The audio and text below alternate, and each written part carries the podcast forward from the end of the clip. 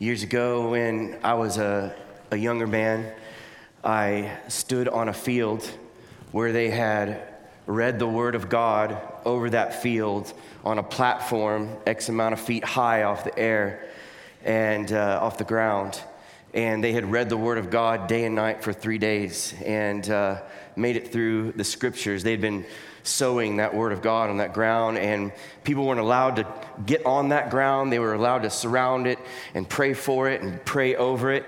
And there was thousands of college students that were about to land on this field. And so it's being the Word of God's being read over it. It's being prayed for. All these college students that are coming, they're being prayed over. And as they start to approach on the day that they're going to arrive, it just starts pounding rain. Hopefully symbolic of the presence of God. It just starts pounding rain, and it goes on and on. And there was weather warnings, and everyone's sleeping outside. They're in tents and RVs, and it's just pounding rain on the very ground that the Word of God was sown in over for 3 days, and prayers were prayed over for those 3 days. And about 30,000 college students landed on that field outside for 3 days, and they worshiped, and they prayed, and they heard the Word of God exhort them. And somewhere along the way, I looked up, and all of us were on our knees on this muddy, word-soaked ground, and we put our faces in the ground on this mud. And it was nearly simultaneous. There was an invitation for it, but it's like our hearts were already prepared for this moment, that we would just get on our knees and put our heads on the ground and ask God to do something deep inside of us and deep in the world around us and deep in the church and deep in our families. And it was this really, I don't know how to judge the time. It was 3 to 6 days, because there was a lot of pre-work going into the 3 days that those college students were there. But that 6 days was like a marked time of consecration. That field was set apart. That time was set apart. Those people set that time apart to show up on that field. And there, our hearts were intersected with God's heart. Never seen anything like it since. And there's some beautiful things happening in the world right now. So this was just a container of time that God did all the work to set us in motion, to set us in that place and receive. We did some work on our own hearts to set some things in motion inside of us, but it was a container for 3 days where God could just intersect our hearts with His presence, which is what we need more than anything. Today is Ash Wednesday, and it marks the first day of Lent. Some of you guys are caught up on this. Some of you guys aren't. Lent, this day, serves to help us begin the 40-day season with a day of confession and meditation on our frailty, our sinfulness, and our need for a Savior. This is also, it's not just this sad day where we look at our sin, it's also a day of assurance and gratitude, where we remember that Christ has conquered death and sin through His life, death, and resurrection. I just want to say out loud that the word Lent can mean springtime. That there's something about this season where we set ourselves apart to look for something that's about to bloom, that's about to grow. The church calendar, so I'm not talking about Frontline Church calendar, I'm talking about the global church calendar, serves us to rehearse and deeply embody the gospel story. It does it through Advent, Christmas, this moment of Lent, Easter. It takes us through the gospel story. It helps us rehearse this. It helps us embody. It gives us a space and a time to bring our hearts and to set ourselves apart and to grow our hunger and our desire for God, letting passion rise out of passivity. So similar, just like the 3 days on that field was, this is a moment in time that we're not going to a field, but we've been given a consecrated time in the church calendar to be a consecrated people, to move our hearts into a place where we can consecrate ourselves. You are a people set apart by God, for God. That's what you're for. If you're in here and you're wondering, what am I for? What is my life about?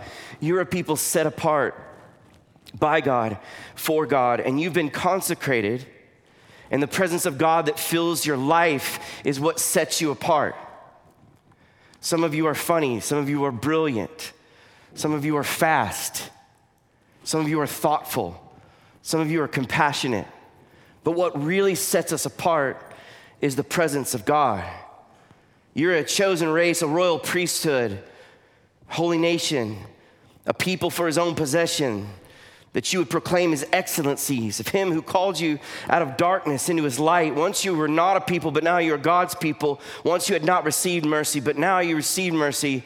And that's what I was thinking of as I was sitting here singing, like, I've never been sought after like the way God sought after me.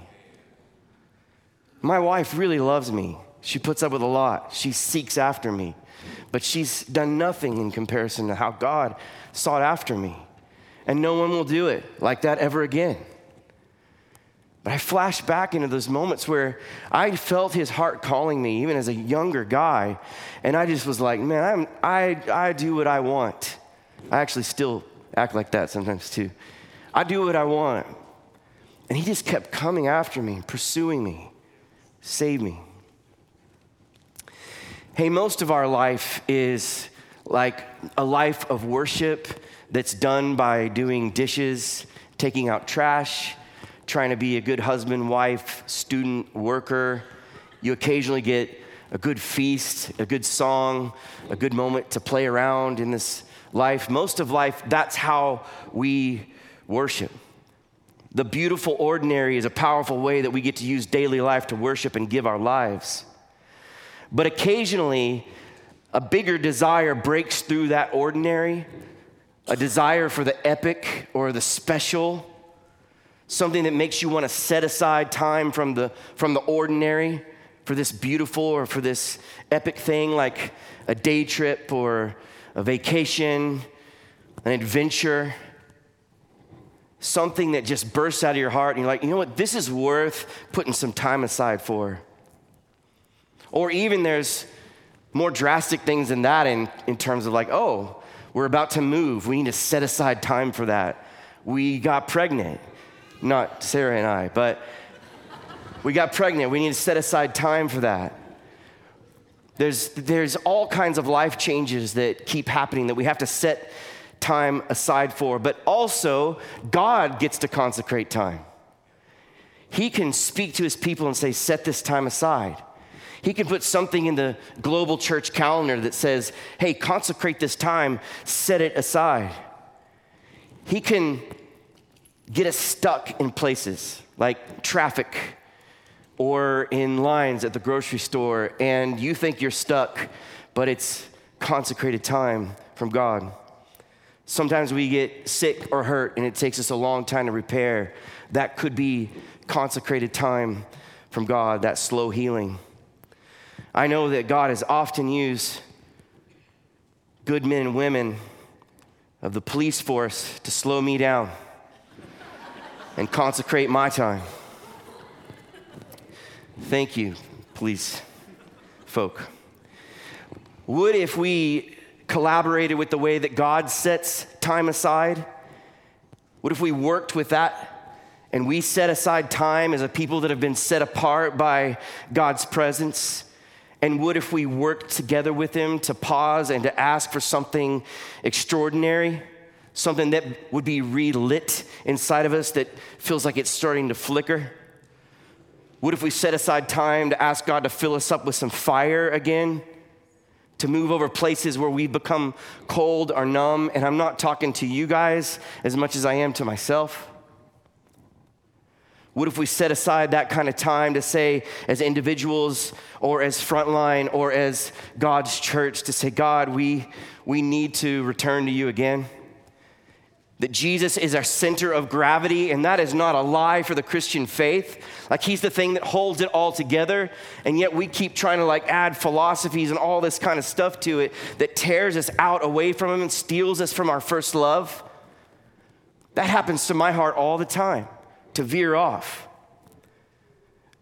But it is true, and often I pull away to my first love, and I want to be this regular guy, but I also want to be this radical guy. And when I want so much to be a regular guy, to be the guy that you want to go get the beer with, my radical guy just goes and sits in the shadows, sits in the corner. There has to be something, since God has set us apart by his blood and his covenant, there's got to be something that we cooperate with where we enter into setting ourselves apart as well. The difference from us and the world needs to be vast. And I think the vast difference is that we can be hungry for God. We can take all of our hungers for this world and all the ways that we meet that hunger, and we can point it toward God. To say, I'm so hungry for God that we don't want anything else to fill it, but everything else fills it. If it's true that blessed are the hungry, for the hungry will be filled, then I gotta take my hunger back to my center of gravity, Jesus, my first love. I gotta take it back to there, let myself be hungry, and let him fill it. Let him stoke the embers in this fire that often grow dim. Every good fire needs some stoking. Our faith's fire needs stoking. We're made to feast on God, and we often just kind of snack around down here in this world. John Piper said, the weakness of our hunger for God is not because he's unsavory, but because we keep ourselves stuffed with other things. Hey, can I just read this for a second and invite your heart to be stirred up with hunger right now by the Holy Spirit? Oh God, you're my God. Earnestly I seek you. My soul thirsts for you. My flesh faints for you as in a dry and weary land where there is no water. And so I've looked upon you in the sanctuary, beholding your power and your glory. Because your steadfast love is better than life, my lips will praise you. So I'll bless you as long as I live. And in your name, I'll lift up my hands. My soul will be satisfied as with fat and rich food. This is the kind of prayer that we forget to pray. This prayer stirs the faith inside of us. It restokes that fire. It reminds us of what we really deeply desire. But the threats in the world are real, and we've been warned of the things that choke the life out of us. The cares of this world, which are so many. Deceitfulness of riches, which is so many. Desires for other things than God, so many. And to come against these threats, we need to have seasons where we break from that beautiful ordinary and make a plan for the extraordinary to stoke those desires and call us deeper toward God. There's nothing less wanted in my life than to be just an aging, sad, tired Christian that's numb on the inside and cold. I don't want that. And I don't want that for you guys. One definition of consecration is to unite by force with the sacred. Daniel separated himself to God and lived differently than others. He positioned his heart after God. He prayed 3 times a day. He fasted. He sought after God when no one was watching. His life was marked by miraculous deliverances, the lion's den, fiery furnace, visions, dreams, and God's favor. His life was alive to God's purposes. He led a consecrated life that has overflowed through history. A consecrated life is a life focused on the glory of God. It plans for the extraordinary. It lives in the beautiful ordinary, but it plans for the extraordinary and opens itself to experience the living God. Consecration is offering a moment or a time period like what we've been given here in Lent, springtime, placing ourselves under the care and provision and power of God to be stirred in desire for God, affection for God, a desire for holiness, more conviction. I hate conviction, but I'm asking for it again. God, would you convict me? I don't want to just grow comfortable. There were these radicals in the scriptures. In the darkest days in Israel's history, God raised up consecrated individuals like Samson and Samuel and John the Baptist to shake his people out of complacency and confront idolatry in the land. These men were known as Nazarites because of their radical devotion to Yahweh. Their commitment to deny themselves the legitimate pleasures of this life so that they might experience a greater measure of satisfaction in God set them apart from the rest of their generations. And in and through Jesus, we're invited to actually do the same thing. But man, I would love to see like a group of young people that were like so radical for Jesus. They want to set themselves apart. But this is what Jesus calls us to, as an inward and an outward consecration.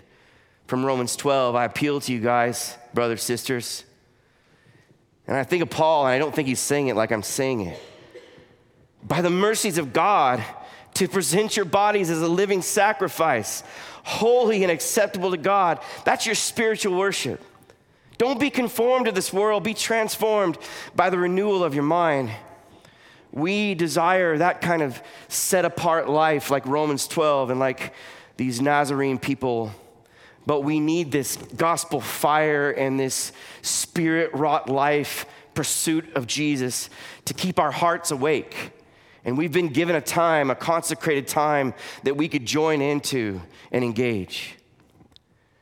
Mike Bickle says this: only the fire of inward intimacy, the filling of the Holy Spirit, along with continuously receiving God's mercy and delight for us, can deliver us from the pharisaical heart. Nazarites who are not living in intimacy with the Lord also face the danger of self-righteousness when they rejoice in their commitment to Jesus and not in Jesus himself. Paul makes it sound like this: I count everything as lost, nothing else matters, because of the surpassing worth of knowing Christ Jesus my Lord. For his sake, I've suffered the loss of all things. And you know what? I don't even care. I count them as rubbish in order that I might gain Christ. Jesus is everything. All right, so today, with this Lenten season in mind, this springtime in mind, the fact that God has called us out of dark into light. He set us apart because of the work of Jesus on the cross and his resurrection. I want to invite you to join all of those consecrations with your own over this Easter season. Just like that field was a container, Lent is also a container for consecration. It's a container for consecration that's built for renewal, to prepare our hearts to look on the cross and its horrors and benefits, to look on the resurrection and its power and its life. So why am I inviting myself and you guys to be a consecrated people? First, it's for the glory of God, to set yourself apart for that, to set yourself apart to feast on Jesus, because there's no better meal. To set yourself apart for a season at least, to cultivate hunger for God, to hear his voice afresh again maybe. I've spent a lot of years where I just feel like I'm like, God, speak, God, speak. And there's reasons why he doesn't. There's both powerful, beautiful reasons, and there's some hard, sinful reasons. But I'm like, God, would you speak? I'm inviting us to consecrate our lives in this season, to grow our expectation of an encounter with the living God. Charlie, what do you want for Frontline Church? I would love for us to experience the living God, because I think that would change everything. I want to experience consecration with you guys for intimacy with God and returning to my first love and deepening my dependence on Jesus for his mission, his kingdom. I want to be filled up afresh with the Holy Spirit. I know he gives us the Holy Spirit, but he keeps doing that. In days where you're empty, he keeps pouring that in. I want to be filled with the Holy Spirit. A.W. Tozer says, if the Holy Spirit was withdrawn from the church today, 95% of what we do would go on and no one would know the difference. If the Holy Spirit had been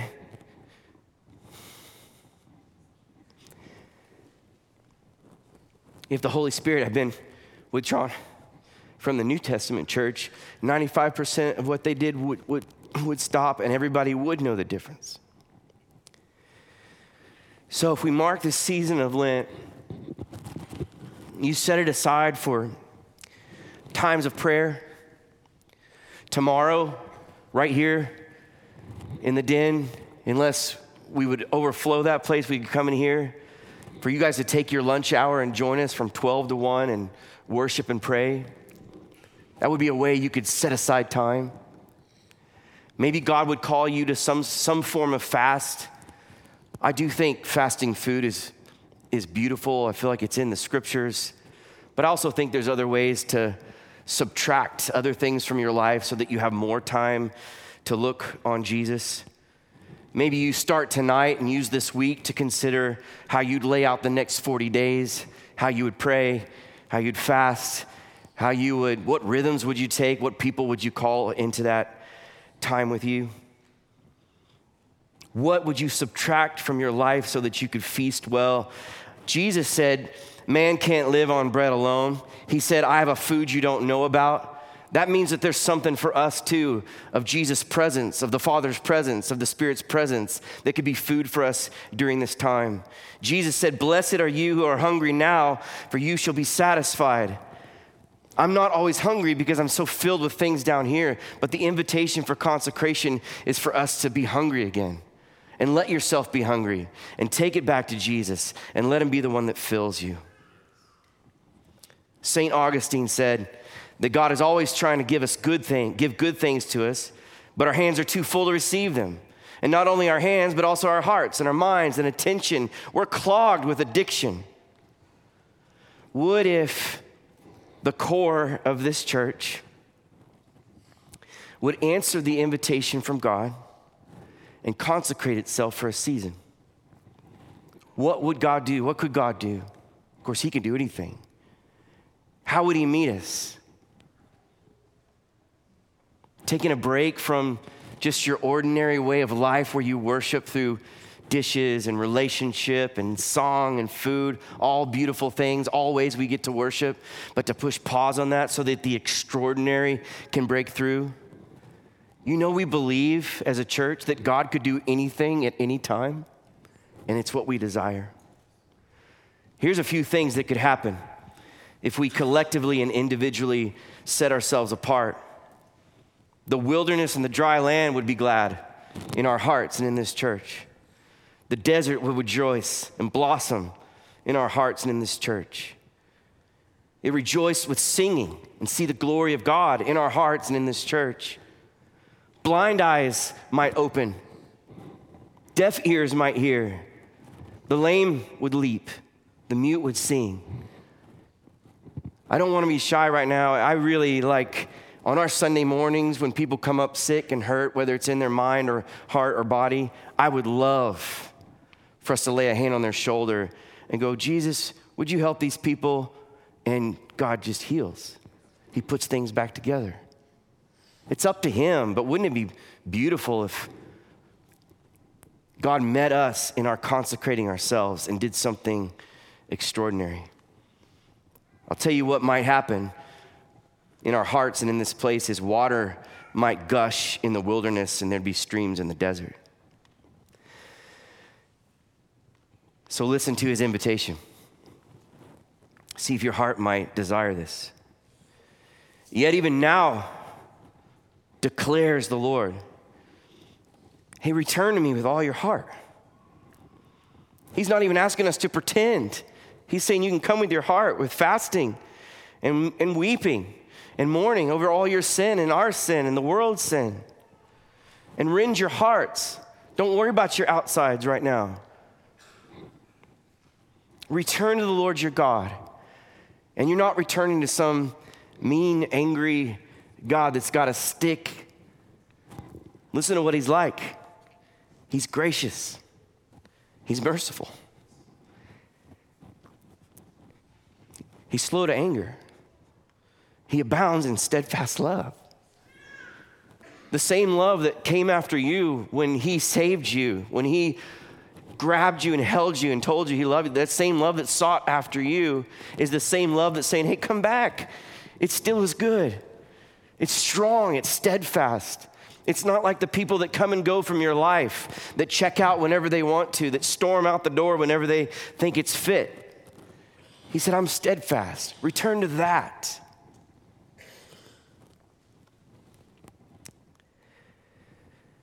So my simple prayer, and then a little bit of instruction, is Christ, would you increase your ministry in us, in this church? And would you let us decrease a little bit at a time, God? We actually thank you for Frontline Church, but we don't mind if the name goes away. And people go, I don't know what that's called. It's just the place where Jesus has great ministry presence. So before we leave tonight and receive the ashes on your way out, and that'll be explained in a little bit, we want to invite you in about 5 minutes of meditation and reflection. There'll be some scripture on the screen rolling through. You can simply sit and read that, meditate on it, think about it. You can, if you got little children, you can speak to them about what we're speaking about in ways that they might hear it. Jesus wants these little kids to come too. Maybe you have prayers that have bubbled up in your heart, either for the church or for each other or for yourself. Maybe you pull out your journal and you think about the next Lenten season, springtime season, where God might do anything at any time. And you just start to brainstorm a little bit. What's one or two ways that I can decrease the amount of input from the world in my life and increase the amount I look on Jesus and feast? So Jesus, let your ministry increase. Let us decrease. Thank you for setting us apart by your presence. God, would you call us to consecrate ourselves now? In Jesus' name, amen.